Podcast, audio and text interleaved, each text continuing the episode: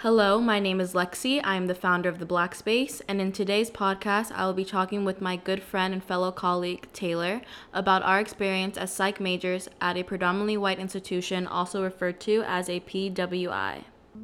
Let's let's talk about why you left the psychology department. Okay, well, I'm a new international relations major, psych sociology double minor, and I came into um, college as a psych major. And I left because I felt like it wasn't the actual way that our community needed help. Um, it all started when I went to Haiti for 10 days. Um, and I was like working with people down there and like learning about like their political system and how the United States has impacted that. And I realized very quickly that there needs to be like structural change. And it needs to be or at least for me like my place was to be higher than just like sitting in an office as a psychologist because that wasn't my passion. Um, but i feel like that is very important and there needs to there needs to be people that do that because that is just one piece of like the structural change that i think needs to happen Okay, now can you describe the classes you took as a psych major? Now, did they offer any insight into issues that affected the black community or maybe provided some historical context about like black psychologists or any other minority based psychology? So, all of the classes I took before I switched were either um, like math, like statistics and like research methods, or um, like anatomy and like brain science and like social psychology. Um, none of which actually talked about like real issues, I would say, which was another problem that I had with the whole like psych department was that we were sitting in class talking about the research that happened like hundreds of years ago or mm-hmm. whatever and it wasn't actually something that could be applied to right now like until i go to grad school. And i wasn't learning about like anyone of color pretty much. It was basically just like the standard psychologist like everyone yeah. knows like freud and etc etc yeah one of the main reasons i started the black space was because throughout my college experience i never heard about kenneth b. Clark. I never learned about George Sanchez or all these other minority psychologists that really changed the field for people like us. You know, Kenneth B. Clark is the psychologist that did the doll study that helped us win the Brown versus Board of Education ruling. You know, and if I did learn about black psychologists, it was only because my black professor went out of their way to educate me about my own people. I probably learned more about black psychologists in my black activism class than I did throughout my psychology experience, which is sad because I had to go to another department to learn about myself. And this is gonna sound really sad, and I personally should probably do better, but like, I don't, I couldn't even name a psychologist of color. Yeah.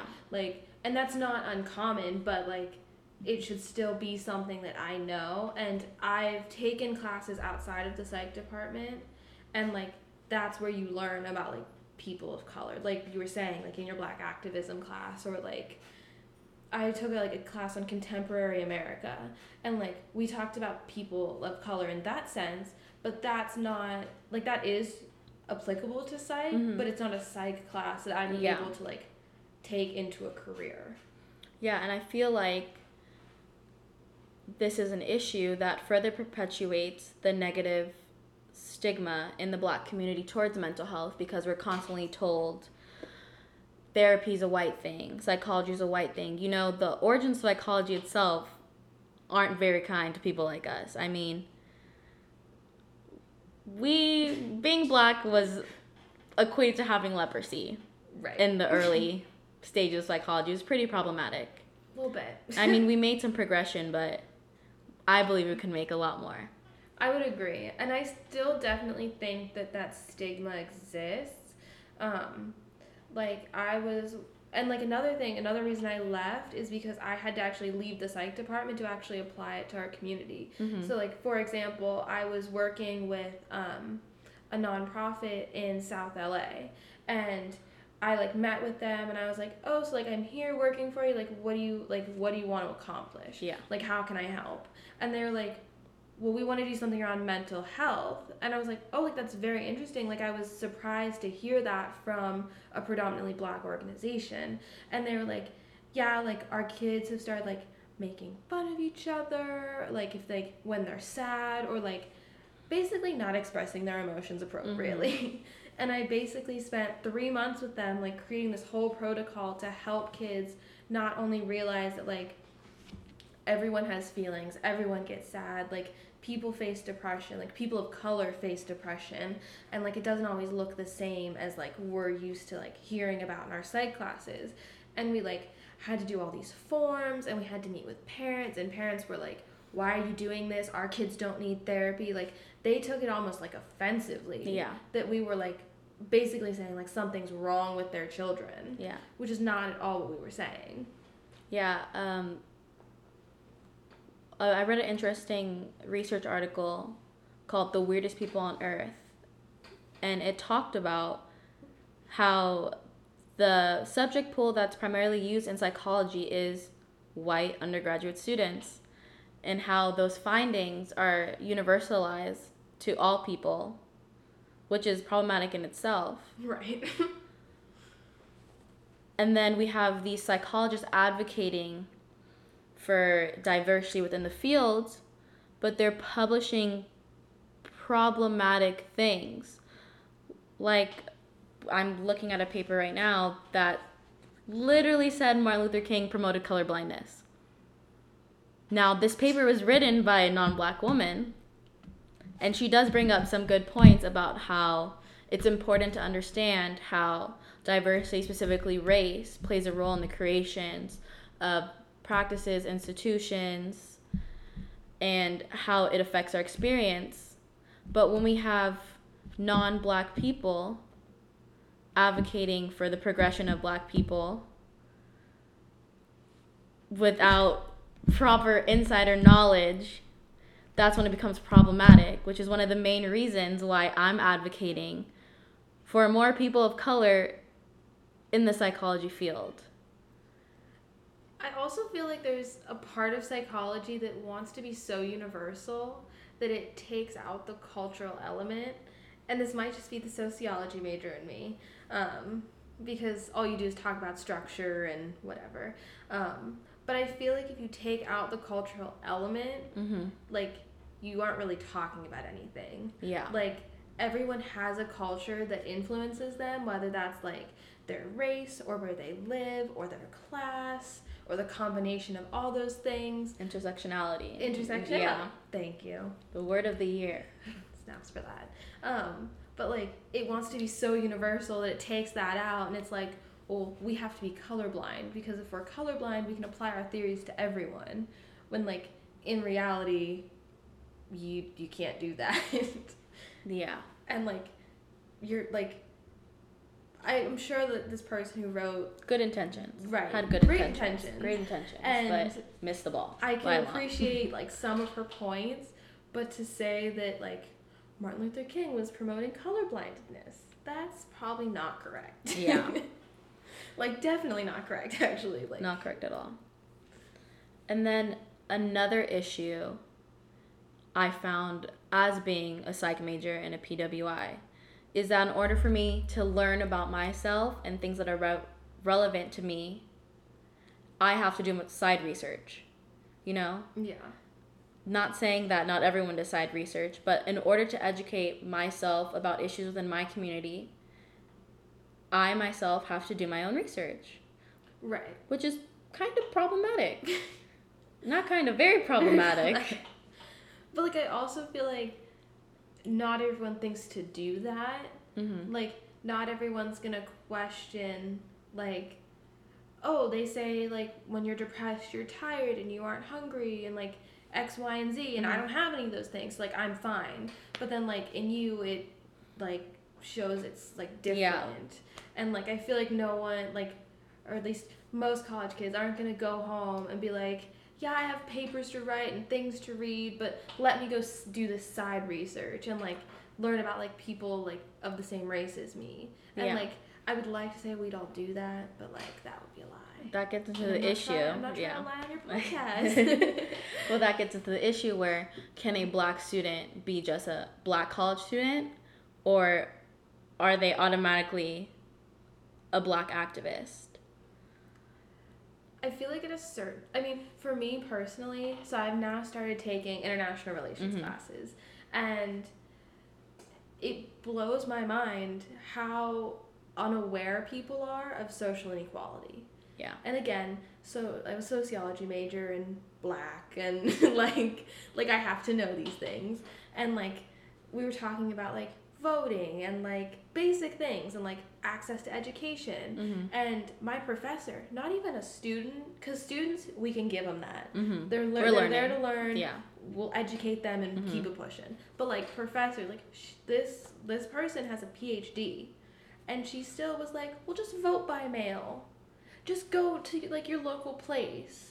And I was like, "Do you not understand like how that's not real? Like, Yeah. Do you understand how incorrect that is?" Yeah. And then she was saying like we all have the same education and like everyone basically learns about slavery. And I was like, what do you mean we basically learn about slavery? We learn a sugar coated, watered yeah, down about Black history, Yes. which sadly we do not have enough time on this podcast right. to properly educate people about Black history and the That's like a whole series, like just in itself. yeah. But like, I feel like that's the problem is that like we're like f- like people of color like if they want to be aware they basically have to do this side research and then like you basically become a black activist because Activism through research. like you're not gonna let your professor stand up there and say like we all basically learn about slavery when Yeah. that's not correct. Yeah, I had a professor, a clinical psychologist, practicing clinical psychologist, tell me that racism in America can be solved through interracial breeding. I'm almost speechless. yeah, which is why we need more people of color in psychology doing research. Right. And just to, like just to keep it going on that mentality, like when I was uh, I just got back from abroad because that's a part of my academic path as an Mhm. international relations major, and the school that I was at had a like on-site psychologist, like in case any of us like had problems like transitioning to a new place, like just needed someone to talk to. Well, long story short, I ended up in her psych class, Mhm. and it was psychology in a global context. And I was so excited. I was like, we're finally gonna learn about some people, and we're like, I'm gonna learn so much, and I'm so excited. And she passes out paper topics, and you could like put like this list of like in like three, like you put it like a list, and one of them was slavery no longer exists. Was literally like the sentence on the paper. hmm And I was like, heck yeah, I'll write about that. Like, I'm gonna get to do all this research. I'm basically gonna say, oh, well, it does exist. Like, it just Mhm. exists in different forms. Like, all this stuff. I was so excited. Well, I handed the paper, I get it back, she gave me a C. Because she didn't want me to tell her why that was wrong. She wanted me to tell her why that was right. And I was like, do you truly I was like, do you truly believe that slavery doesn't exist anymore? And basically what she meant is that like black people aren't being hauled off boats in chains unless you talk about like Which Africa. current uh, current events say otherwise. Um, right. Well, like they're not being like like brought into like Yeah. America was basically like her point. And then to like get my grade up, she made us all do presentations and I stood up there and she literally wanted me to say why slavery doesn't exist. So I started the whole presentation with slavery does exist. It still exists. It existed then, it exists now, but it just has taken a little bit of a different form. Kind of. And like at a certain point, you just like can't fight with that kind of ignorance. Yeah, because you get to this point where it's like, okay, is it my self respect or is it my grade? How can I properly educate someone that refuses to listen to me? But then this person also determines whether or not I graduate. Right. So do I And like please them or correct them? Right. And like it all comes back to like at least for me like whatever like I know slavery still exists. Mhm. I know that to like the foundation of my being. And no one's going to convince me otherwise. But like for her, I was like, okay, I need to graduate. I need to pass my classes. I know this is a lie, but I'm but my one paper is not going to do anything to have her change her mindset. Yeah. But Which for me, sad, but yeah. Right. That's again a whole Mhm. nother time. but like it come for me, like the most frustrating part was she was like the on-site psycho like the on-site therapist. And like she was the person that we were all supposed to feel comfortable going to Yeah. talk to if we like had problems. And I was like, how am I gonna go talk to you if you are completely ignorant to the fact that social inequality exists, the prison industrial complex exists? Like, how am I gonna talk to you about things that are going on in my life if you don't even understand that? Which again plays into the negative stigma that psychology is just a white thing. Right. I mean, the research shows, okay, that majority of us view mental health treatment as a thing just for white people. Like, oh, white people see therapists. Right. White people take pills. It's a privilege. White people, yeah, is what I like. I feel like Yeah. that's like the mentality. Like, oh, like that's like a privileged thing. yeah. Well, white people see therapists because they have money. Yeah. yeah. That's Yeah. prob- that's a problematic view. It's a Well, very then- problematic view. A little bit. and then talking about you know therapy being a privileged thing socio socioeconomic status is also something that really holds us back from seeking treatment like i did some research and i found out that based on the medium household income for an african american family if they were to use their money to maybe see a therapist. This is not including gas money. This is not including, you know, maybe daycare money to drop off their child to go seek this treatment or parking because, you know, some therapists Right. have very expensive parking lots. It was like almost 90% of their weekly income. Like almost 90% of their weekly income. I mean, I'm honestly not surprised because like therapists can charge like hundreds of dollars an Oh, hour. yeah. So I'm not even surprised. But like, or not even but, but like, I'm actually speechless. I wasn't expecting a number that Yeah, high. it's problematic. I think, well, I said medium household income, but Yeah, but The weekly earnings, I believe, were like six hundred dollars for a black woman and like six hundred and fifty-two dollars for a black man. That's like the medium. Right. Medi- yeah. So the average therapist is what like a hundred bucks is cheap. Right. That's cheap for Right. therapy. That's a like That's a um lot yeah, of that's a lot of your income, not including gas, not including child care, none of that. I'm just actually speechless. Like I wasn't expecting that, but like I said, I'm not surprised. Um, but I think that goes back to what we were talking about before, in that like if we had students of color, like minority students, go to school, become a psychologist, and go back to the community, mm-hmm. like obviously they're not gonna walk into their their own community and be like, hey. I know we were neighbors, but give me five hundred dollars an hour. Like, Yeah. obviously, that's not what it's gonna be but I feel like students are just so discouraged Mm-hmm. in that because like I've also known other students that have like struggled in classes and they've had professors literally question them if they were smart enough.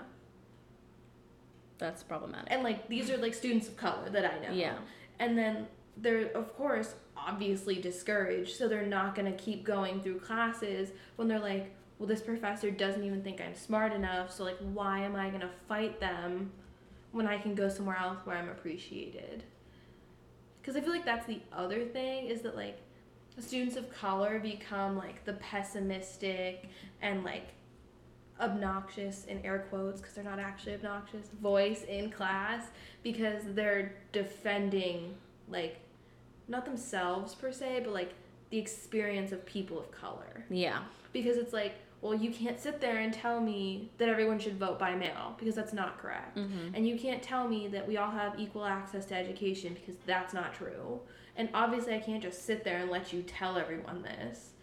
So, like, of course, I'm gonna be the person constantly raising my hand, being like, nope, nope, nope, try again. like, Which comes back to the question where can you actually be just a normal black college student or are you always the black activist?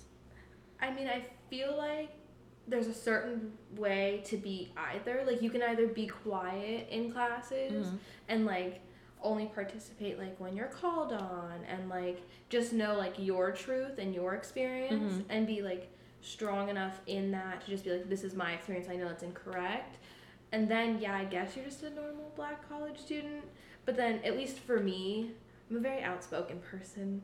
I like to like you're not gonna like tell me things that are incorrect. Because my thing is is like i'm a strong enough person in my identity in like my self-worth to know that that's not true. But like two people over the little freshman that just got to college isn't gonna have like might not have like that so like developed identity. Mm-hmm. and i'm not gonna have them sitting there especially if it's a student of color being like well yeah i guess everyone learns about slavery Yeah. because It's the power dynamic of being student professor. Right. Because your professor's standing there. They're not going to lie to you, even though they could be just as ignorant Mhm. as, like, a random person walking the street. Yeah, I think the act of going to college itself is activism. I would agree. Educating yourself Just being is activism. yeah. Like, especially, I mean, it's a. Like it's obviously activism and like a big step in any circumstance, but I Mhm. would say specifically at PWI because you're not the majority. Mm-mm. Like no one, like not everyone's gonna look like you. Like there's not always gonna be like another black student in your class, or if you work on campus, like you're always gonna have that. And I feel like even though we'd like to say that stereotypes don't exist, uh, well they do. and like you have to fight against like being the angry black woman or Mhm. like the whatever like they come up with next kind of situation. yeah, like when I had that one professor tell me mixed race children, you know, Oh my god. are the solution to racism. Oh, that's I- so, that's so funny to me. just I mean, think think back to the whole brown eye blue eye study. You know, they were all children right. And they found something to fight about. right. So what makes you think that being mixed race is going to solve racism? Well, there's um, like There people are always going to find differences about each other. right and like there are tons of mixed people and like being mixed i think it shows That's a whole nother differently. podcast in exactly like it shows I I can I can relate to you on that. and like if being mixed was gonna solve racism we wouldn't have colorism like like there's so many like there's so many problems with that statement Yeah, I think if a college is going to prepare you to be successful in your field, they should offer classes that can help you better understand the issues that are prevalent in your community. Because if I did not do this side research, I wouldn't know nothing. I wouldn't know that, you know, only one in four black people seek mental health treatment. I wouldn't know that when it comes to PTSD, black people are 1.5 times more likely to drop out of therapy or three times mm-hmm. more yeah, three times more likely not to initiate therapy. You know, I wouldn't know the facts right without my own side research, which is so problematic. And I feel like especially our department doesn't understand how that is problematic. Right Like thank God this professor let me do my own side research, you know. Yeah. Did didn't give me restraints on what I had to look up. And I saw this need for more black psychologists, more black researchers because the literature's out there, but it's not being conducted by us. Right. It's not taking into account our experience. You know, I read once that depression is not a problem in the black community because we're resilient. I'm not gonna say that we're not resilient because I feel and I see I don't even know if I use the word resilient. I feel like specifically like in like our current time we've become kind of numb Mhm. to things. So it's not even like I guess that is a form of resilience. Well, I think- you want to look at it like that, but like That study plays on black stereotypes of like we are strong. yeah, We don't cry like I cry. same. I I've never met someone that's never cried before. Right.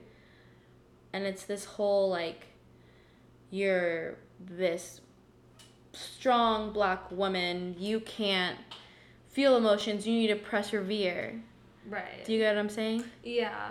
Like especially in like academics like just being black women in academics Right.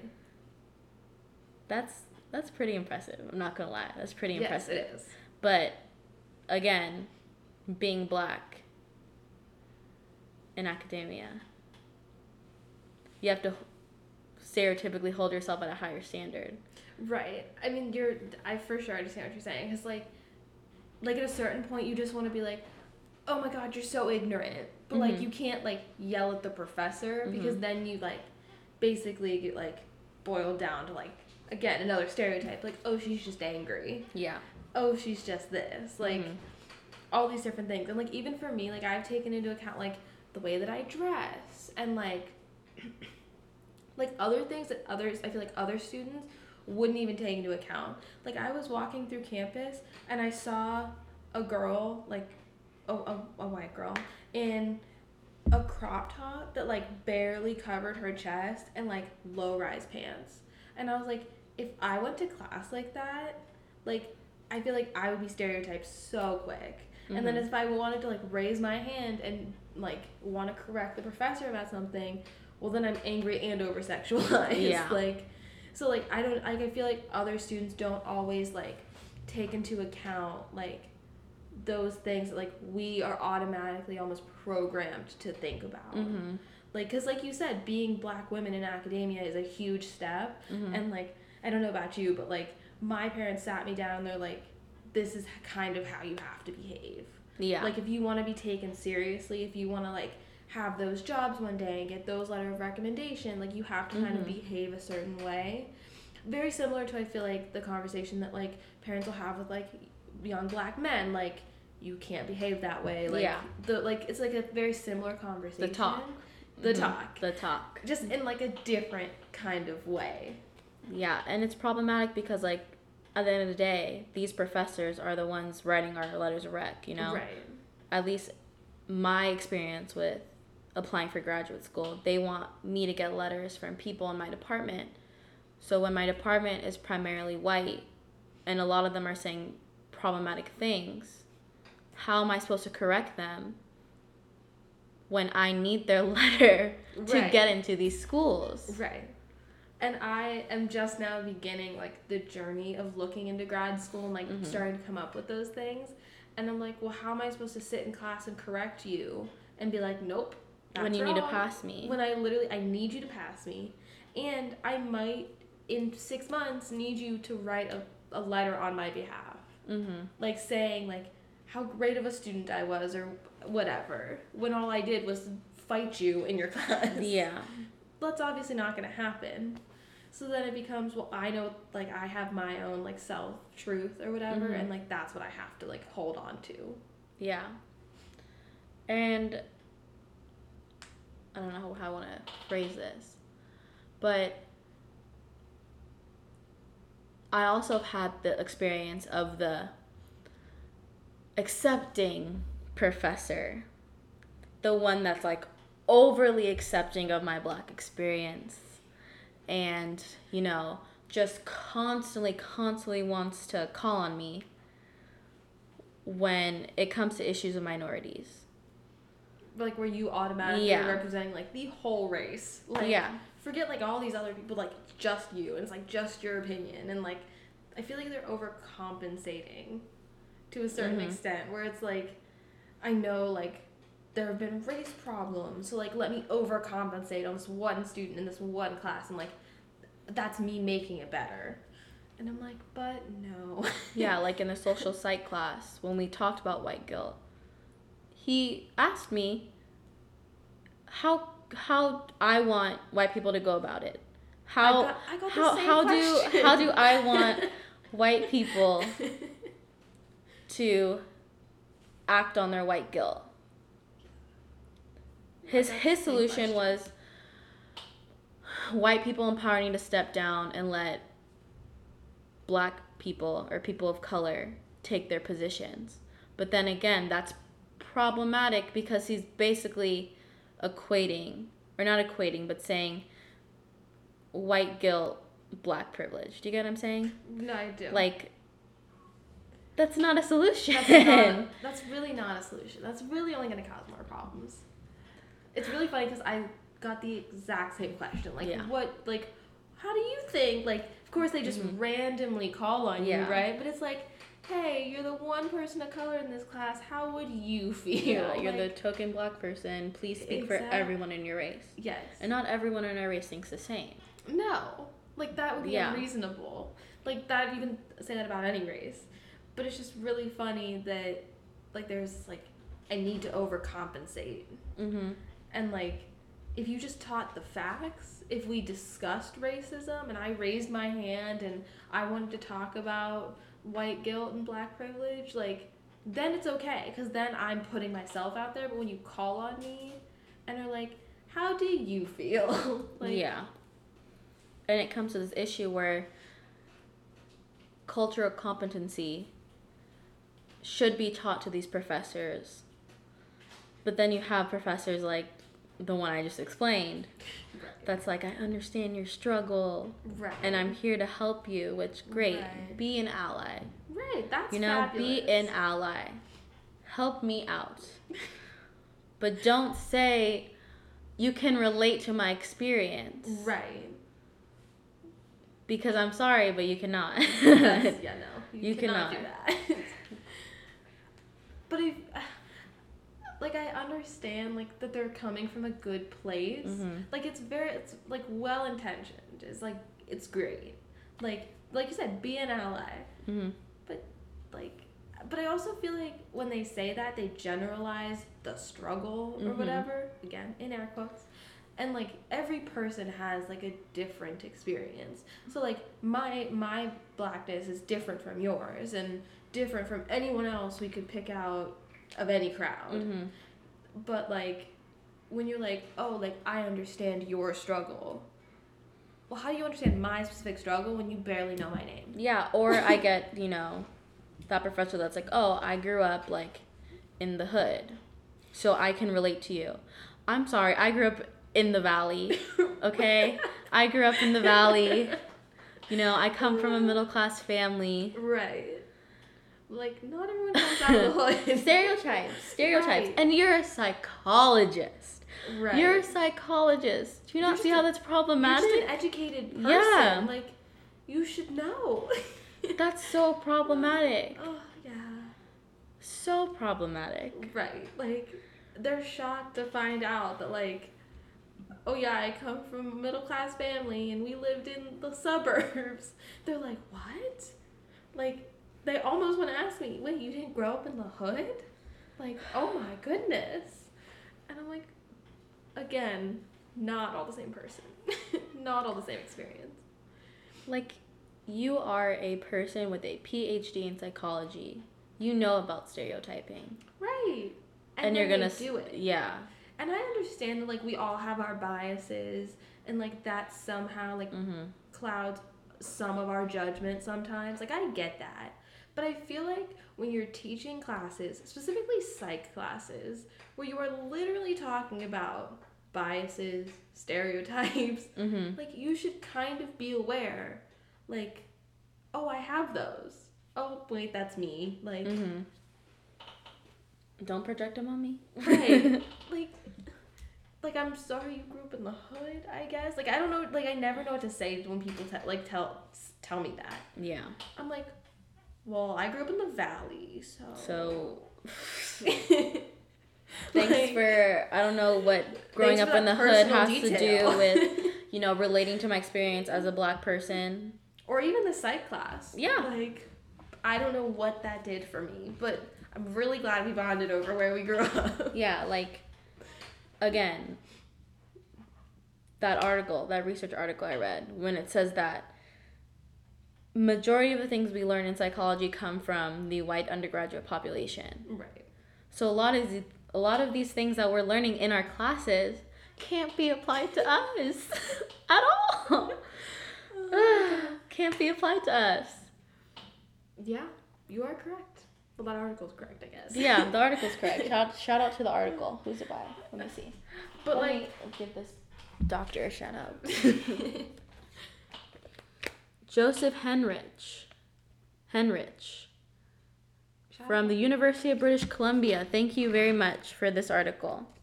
shout out to you. Thank you. Shout out to you for um shout out to you to you for um, you know, helping us see that we can't generalize findings when we're not in the population that are being studied. But I feel like, well, there's two problems. One, the population that they're choosing from, because it's not reflective of society as a whole. Mhm. But I also feel like the other problem is psych wants to be so generalized. Like they want to come up with all these theories so that we can apply to everyone. And while we all are people and like living on earth, I feel like that's about all we have in common. Like culture and society and like where we grow up and socialization, like all of those things are like so key They shape us. they shape us. So you can't have research and theories that apply to everyone when everyone has different like things. Like race is a factor, socioeconomic background is a factor, like the country you grow up in is even like affects your psychology. Mhm. But like then like you'll learn that in your psych classes, they'll tell you that and then they'll be like, "Well, let's read this generalized theory from 300 years ago." Like Mhm. and apply to everyone still. right. Like Because it was how does- proven. It was how proven. Does, Still how does true. that make sense? And like the whole thing is like, oh, you can replicate these studies, like, but like, are we supposed to go back and like do all of the psych research all Mhm. over again? Like, probably not.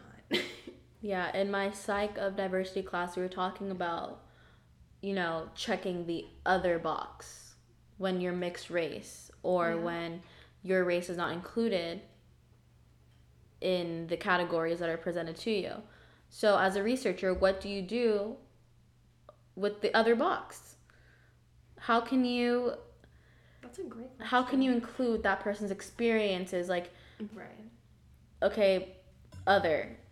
My experience as a black and Mexican woman is going to be different than someone else's someone else's experience as white and Japanese. Do you understand what I'm Right. saying? But at the end of the day, where our experiences are classified as the same because we are the other. Well, even like, like for me, like black and white, like black and white, like you were saying, like we're all just kind of thrown together, Mhm. and like each of our, each of the different cultures that we're all a mix of, like influences influences us differently. Yeah. So it's So like on the study, you're either the other or you're one race. right. And Which shout out, shout out to the people that let you check off more than one box. Snaps to them. Thank you very much for including both of me. Now, I'm just looking at this article on um, diversity science, and it's quotes. I'm gonna quote from the article. I'm ready. Generally speaking, psychological processes are assumed to be universal, and the study of race is regulated to work on stereotyping and prejudice. Information about the race of participants is increasingly provided, but with little information of variation among groups or examinations of how psychological processes are shaped by certain social cultural contexts. Wow. Wow. Wow. Race needs to be included. They Race needs to be included so bad. So bad. the field needs to progress more. It does. Oh, for sure. And I don't really know where that starts because I would like to say like, oh, more people need to go into psych. More people Yeah. need to be encouraged. But like that's a hard fight. Yeah. Like that's not an easy thing to just Yeah. wake up one day and like make it through four years. college costs money. It costs money. You're gonna Time. be caught at every stop. Mm-hmm. They're you're question you're gonna be constantly questioned Mhm. and questioning if you're smart enough, like if you belong there, and it's like you do belong there. You are smart enough, and You can do it. you it. can make it through it. I mean, I don't have all the answers. Oh no. I, tr- I try my hardest to educate myself as much as I can on how to fix these issues. You know, I'm I'm trying to find the stats, you know, find the facts, read scholarly articles that are peer-reviewed people.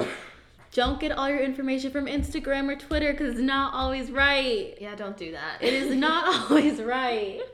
Please. Uh. I sh- I'm, I'll probably do a post on how to find a scholarly article. Google Scholar. But don't always believe what you read because it's a scholarly article. I mean, this paper did say that Martin Luther King promoted colorblindness. So that in itself is problematic. that's Yeah, it's peer reviewed. that was peer reviewed. so there's other people that believe that. But I'm trying. I am trying my hardest. We're all trying our hardest to solve these issues. You know, all these stigmas exist. We have so many things holding us back. All we can do, not all we can do, we can do a lot more, but educate yourself. You know? And also another thing I would suggest, or at least it's helped me, is like find allies. Mm-hmm. Like for me, like it's been really helpful to get involved in the black community at my school because like when I'm going through something or like keep going back to this professor, like the professor that says like just vote by mail or Mhm. slavery doesn't exist. Like you can then go talk to people who are more educated than like me. Like I don't know everything. Can't even claim to know like half of everything. Same. So like to go and be able to talk to people who like you have that relationship with has been really helpful and really encouraging Mm-hmm. and like I don't know that's been one of the things like for me that's really helped and like because it's exhausting It is. being this black activist that we were talking about Mhm. like I guess that's and you don't you don't call ask to take on the role. You it just don't. gets presented on you. yes and because like, we don't have this cultural competency Ugh. taught to our professors. I mean, we did go to PWIs. yeah but I feel like I don't know But then I feel I feel like this is a whole Yeah, separate thing which I have no experience on, so I will not be touching on that subject. Right. Hopefully, anyone listening wants to come and give their two cents on their experience in the psych department at their schools. Feel free to contact me on the blackspace.me website. But as far as PWIs go, you want this quote unquote diversity. You know, it looks good to be a diverse school, but you're not doing the work to make sure that these students succeed. That's big fact. That's hundred percent correct. You're using us as selling points Pretty in a sense. Now, I'm not saying all PWIs are like this. I'm sure there are some. I mean, universities are businesses. Yes, when that it is true. comes down to it. So I'm sure there are some that have their departments. You know. I feel like if lot. they if they could get a point for it, I feel like they're gonna take Yeah. it. But cultural competency, please, please, please, please. Or just like, or just like what, like one sociology class. Like I feel like that would also go a really long way. Because I feel like once you take a sociology class, I know it's not your podcast about, but just I really got to throw it in there because Do it. like, I'm all for it. I honestly think it should be a part of like the general education because once you take one sociology class, you learn about social inequality, you learn about like how people have different experiences, you learn about like the experiences of people that are different than you, than you and like I feel like that really is a way to open the door because a lot of people aren't going to do outside research. Mhm. That's just the truth. But Sadly, if you take yeah. right Right, of course. But like if you just take this one class, get credit for it, like you'll maybe like, oh, like not everyone lives like me. Mhm. Imagine. Like, not everyone has the same college experience as I do. Not everyone's professors support them wholeheartedly all the time. Like, not everyone has like this automatic faith in other people. Mhm. And like, that might encourage the like, the learning that we're talking about, like the cultural competency situation. Yeah, I feel like everyone advocates for diversity and you know learning about new people. Like our school requires people to take classes in diversity, Right. but I feel like they're going about it wrong because it's it's one thing to address diversity. But it becomes problematic when you don't look at intersectionality. Agreed. because you you see me as a black woman a black and mexican woman that's intersectionality Just itself. that that's there. that that that that is intersectionality you see me as more than just a woman you know or more than just a black and mexican woman or black and mexican not a woman sorry that's diversity right. but intersectionality is seeing how both of those come together and shape my experience and helps you better understand me as a person. Right. And a lot of people aren't understanding that. You know, we talked about the difference between tolerance and accepting. I don't want you to just tolerate me. I hate that word. Yeah, it's not. That was word. that word always you have to be tolerant of other people. Why That's problematic. That's problematic. Ugh. That is so problematic, yeah. especially when it comes to discussions about race. Yeah. So problematic. so problematic. it's not enough to just have people of color at PWIs. You know, we need inclusion. We can't be just thrown in here and be expected to navigate. Now, this is probably getting off the topic of psychology and, you know, majoring in psych, but the whole like, there's a whole hidden college language, you know? no, there is. Yeah. that if I wasn't a part of this certain group in the beginning of college, I don't think I would be where I was now. oh, for sure not. There's so like there's a hidden lingo in college that you don't learn about, you know? And especially if you're first generation, I'm first generation college student. I don't have anyone to go to and talk about, you know, withdrawing from a class Right. or like what classes to take for my career. right. It's hard. Oh, it's It's really hard. being a minority in college, a first generation minority in college, you know? Yeah, no, I totally like when I was looking into switching my major. So I switched my major two weeks before I went abroad. Mhm. And don't do that. That's not like a great plan. also, it was two weeks before junior year started, so that was fabulous. But like, I literally like, had no one to go to because I was like, can I do this? What am I doing? Like, Mhm. what am I doing with the rest of my life? Like, there was there's really like no one to turn to, and like if I didn't have like the people at at school that I've met that have now become like mentors and I can talk to and call, like, I would be a mess. like I wouldn't know where I was going in life, what I was doing, like even if I have like this nice little plan over here, like who knows if that's actually what I'm to do. Yeah. But like if I didn't have those resources, like I can't talk to my parents. Like like you said first generation, Generation. like it's not something that's like They know about. Right. Yeah. and like like my dad did go to school, but it's been so long and it's a completely different system now Mhm. like public school, private school, like all these different things. Like you just are kind of out there like doing it on your own and like you didn't have those people supporting you, like I like it makes it 10 times more difficult. And it's really frustrating when you can't turn to your department, Oh yeah. for sure. So, I'm pretty sure I was talking to some um, senior psych majors and I was asking them like what what do you want to do after college? And some of them are saying like, "Oh, I want to go into clinical psych, forensic psych." I'm like, "Oh, have you taken class, you know, A, B, and C?" They're like, "I didn't know that was a requirement." right. for because when you apply to graduate school, at least from from my experience for clinical psych, there's certain classes you're required to have taken during your four years of college. So like abnormal psych, I had to take lifespan development. Um, I had to get certain grades in certain classes too in order to be eligible for these programs. Now my psych department didn't tell me that. I was in the psych department for two plus years and had no yeah, idea. I have I have people that are graduating. You know, school costs money. School costs a lot of money. a ton.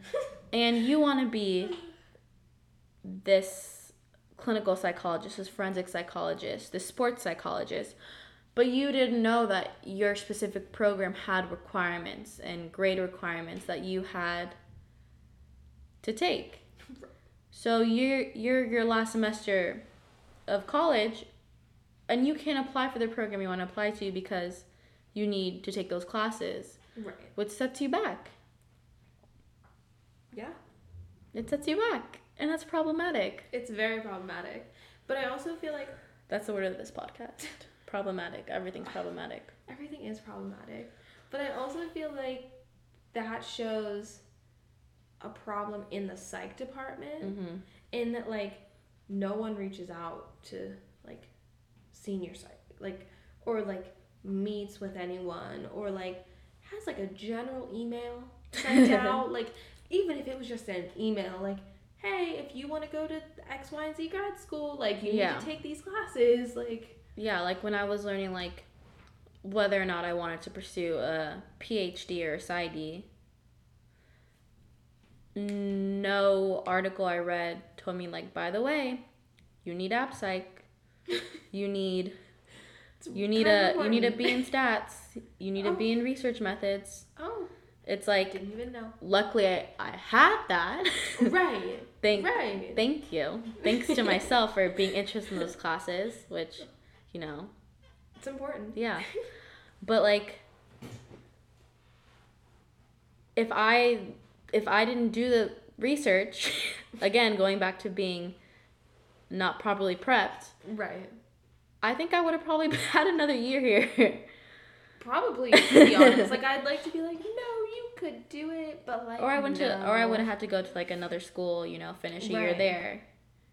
Had I not taken those classes by my own being, you know, Right. by my own will.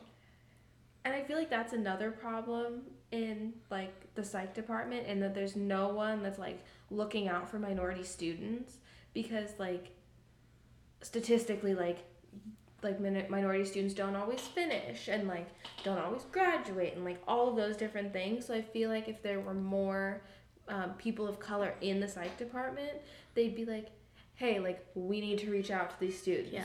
We need to make sure they're okay. We need to make sure they have everything they need, taking the right classes. They know what grad school looks like. Because Mm-hmm. realistically, you can't do anything. Yeah. or like maybe With two BA. things. Yeah. With, You're very limited with the BA right. psych. So like, But still major are- in it. Still, Still major it. in it because we need you. we need you. But like realistically, you're going to grad school, Yeah. and that just has to be like the expectation. But I don't know why psych departments act like it's a surprise, so they Mhm. don't tell anyone. Yeah. like, oh, well, only like a couple people go to grad school, so like we don't have to tell everyone. And it's like, no, most most people should. Yeah, you do to something. get a license. Yeah. Right. And I feel like if we had these conversations, you know, more people, not necessarily just black people, but more people in the psych department, at least in our school, we don't know how other schools are again, but Right. at least in our school, would be encouraged to finish and feel properly educated Mm-hmm. during the whole graduate process, which can help us increase the number of therapists we have, Right. especially therapists of color. Therapists of color, we need you. Shout out to future therapists. If it's the color. color. But these people, you know, could go out for their PhDs and teach at universities, Right. knowing these injustices that exist at some PWIs, and educate students that were in their same position, students of color in their same position, about people that look like them that reform the field of psychology. Like we all know about Skinner. Right. Okay? and Freud. Yeah. we all we all know about these old white men. This is fact. But again, we I didn't know about Kenneth B. Clark. Oh no. I- Not I honestly, I didn't even know until you told me, like an hour ago. I didn't know about George Sanchez, who talked about like the issues of intelligence testing. Right. I I knew nothing about this without my own side research. Right. And then I, j- I just don't understand how they don't see it as problematic. I feel like at a certain point, it's not that they just don't know, but it's like willful ignorance, where it's like they know and they just decide not to do anything Mhm. about it. But I feel like that's a problem just generally across like academia. That's so. true. Cause like, again, whole nother podcast topic, but like we should like honestly rewrite all of our te- like our middle school, high school textbooks too. Like if we're gonna talk about like being like honest Mm-hmm. and like teaching the real history, Yeah. like The greater American narrative. right. And like again, not just the history of old white men. yeah. Because going back to the stigma, it makes psychology a thing for white people. right. When you're constantly learning about this white psychologist did this for the field and that for the field, and A, B, and C was discovered by. And basically, white people founded the whole study. Yeah. The whole like topic of psychology. Like It just it makes it hard to want to stick into it right. when you never learn about anyone like you. Right. When there were definitely 100% people of color that have contributed to the field. Like we always learn about the American Psychology Association, Mm-hmm. but I didn't even know that there was a National Black Psychology Association until I went to college. Well, I didn't learn. Or so my, my bad, much. the Association of Black Psychologists, the ABP. I am learning so much. Yeah, and we are black Uh, right. black people in psychology. Right. And no one told me. So much work has to be done. So much. So much work has to be done. Way more than I thought. to be honest. Because that, like, the lack of, like, lessons and lectures on people of color, and there's a whole association that exists, and I didn't even know. And you were a psych major. That's a big problem. That's very problematic. Problematic. Problematic. Just at the end of the day, when you want to affect change, you see these issues existing, but none of your classes are talking about them or simply addressing them but not offering solutions. You're forced to do side research or you just sit there and take it. right. And at the end of the day, we need to learn about people of color in psychology. We do.